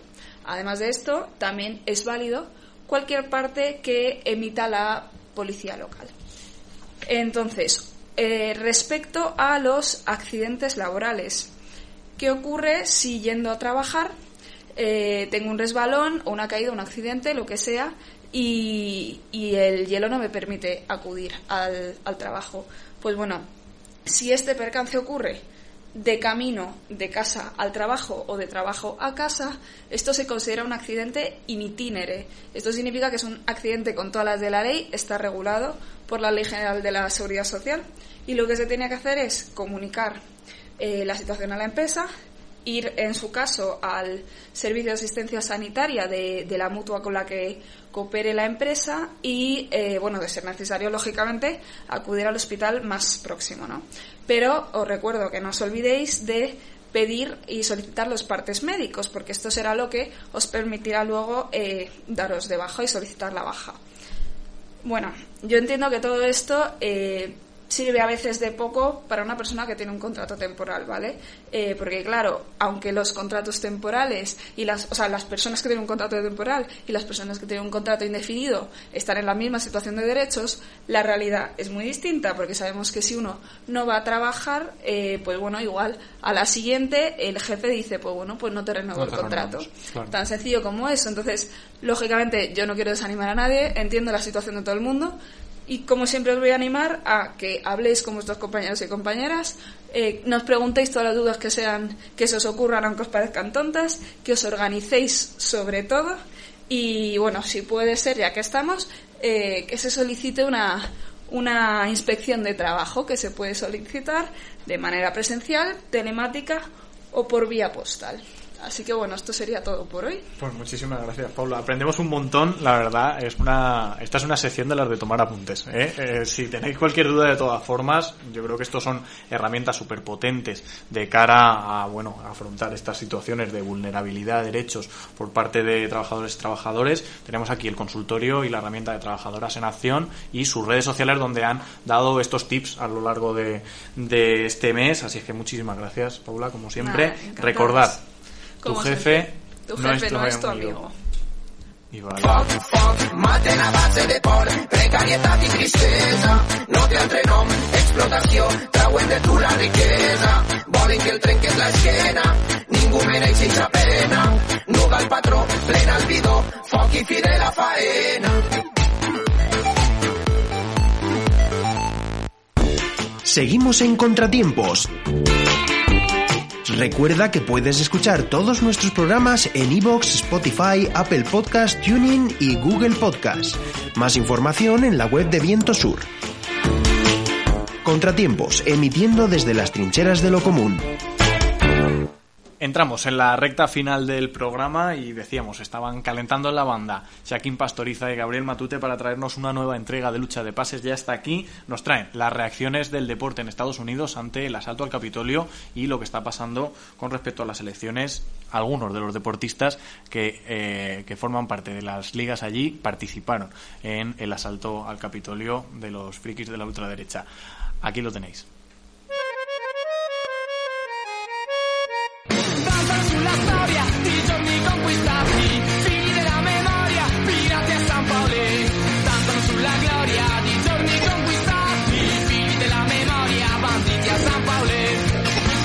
Lucha de pases. Con Gabriel Matute y Saquín Pastoriza. Bienvenidos a Lucha de Pases. Como siempre en esta sección exploraremos la relación entre deporte y política. Donald Trump ya no es el presidente de los Estados Unidos de América, ¿no, Gabriel? De lo cual nos alegramos, la verdad. Pero nos alegraron tanto sus estrafalarios seguidores que protagonizaron en el final de su mandato el estrambótico suceso del asalto al Capitolio del 6 de enero. En ese asalto participaron, entre otros, dos deportistas de élite norteamericanos. Uno, un viejo conocido de la afición española, Dave Booth, pívot del Fútbol Club Barcelona de baloncesto en la temporada 89-90, llegó para sustituir a Audi Norris. Y bueno, apa- aparte de grabar en directo el acontecimiento del asalto al Capitolio, apareció soplando un cuerno, una imagen casi eh, bárbara. Y también se unió a este asalto otro angelito, el, eh, nadador olímpico, bicampeón en Atenas 2004 y en eh, Pekín 2008, Tate Keller, que fue compañero en Maizales en el equipo de relevos. Pero no todos son, eh, digamos, eh, sucesos trambóticos en el deporte norteamericano relación con Trump. ¿no? También contamos con ejemplos de reacciones ¿no? que inspiran pues, una cierta esperanza de cambio, como está dando con el movimiento Black Lives Matter. Pues en, en Georgia se presentaba la senadora eh, Lofer, que era muy crítica con el movimiento Black Lives Matter. Esta senadora tiene también un equipo de baloncesto, el Atlanta Dreams, el, el equipo de Atlanta, el WNBA, y les criticó bastante por posicionarse con el tema Black Lives Matter. De hecho, hasta pidió al comisionado que realizara la liga por los protestos de las jugadoras. Sus jugadoras, en contraposición, apoyaron a Warnock, que era el demócrata que se presentaba. Recordemos que en Georgia nunca había salido un, senador negro hasta ahora. Y de hecho, o sea, una de las claves para que Warnock saliera fue el apoyo de esas jugadoras. Subió mucho el apoyo general y subieron las donaciones bastante. Luego, una vez que salió, gente como LeBron James o Racione les apoyó bastante, porque fue un gesto bastante enfrentarse a su dueño, a su jefa en teoría, bueno, a su dueño tampoco, el dueño del equipo, para enfrentarse a esto. Sí, también tenemos el ejemplo de Steve Kerr, entrenador de Golden State Warriors y miembro del Comité de Justicia Racial de la NBA, creado a raíz de los acontecimientos de Black Lives Matter. Este eh, sujeto de opiniones pues, bastante izquierdistas, bastante críticas con Donald Trump, ¿no? Se eh, refirió directamente al asalto al Capitolio como un suceso del cual es responsable absolutamente el expresidente. Y eh, nos dejó una frase muy interesante, que refleja un poco la atmósfera que está viviendo en el deporte norteamericano en estos momentos. Es asombroso que los deportistas de hoy, jugadores de la WNBA, de la NBA, de todos los deportes diferentes, se sientan cómodos y confiados al decir lo que piensan. Están tratando de ayudar a crear un cambio en este país, donde sienten que el cambio es necesario. También tenemos el caso de Megan Rapinoe, una conocida, eh, capitana de la selección norteamericana de fútbol, o de soccer, como dicen ellos, que también se posicionó en Twitter, en las redes sociales, ¿no? criticando el papel de las fuerzas de seguridad, ¿no? que en vez de reprimir a los angelitos que atacaban el Capitolio, se dedicaron a hacer selfies con ellos, ¿no? en contraste desde luego con lo que pasaría si habláramos del movimiento Black Lives Matter y el comportamiento de las fuerzas de seguridad con ellos. Nada más. Os invitamos al próximo programa de Lucha de Pases, en contratiempos como siempre, política y deporte. Lucha de pases. Con Gabriel Matute y Saquín Pastoriza. Ahora sí, llegamos al final de este primer programa de Contratiempos del 2021. Despedimos este primer programa dándoos las gracias a todas las personas que nos veis a través de YouTube y también a las personas que nos escucháis a través de las plataformas de podcast. Recordad que podéis seguirnos en iVoox, Spotify, en Google Podcast y TuneIn. Nos vemos en el programa de febrero. Hasta entonces, ya sabéis, Contratiempos emitiendo desde las trincheras de lo común. Muchas gracias.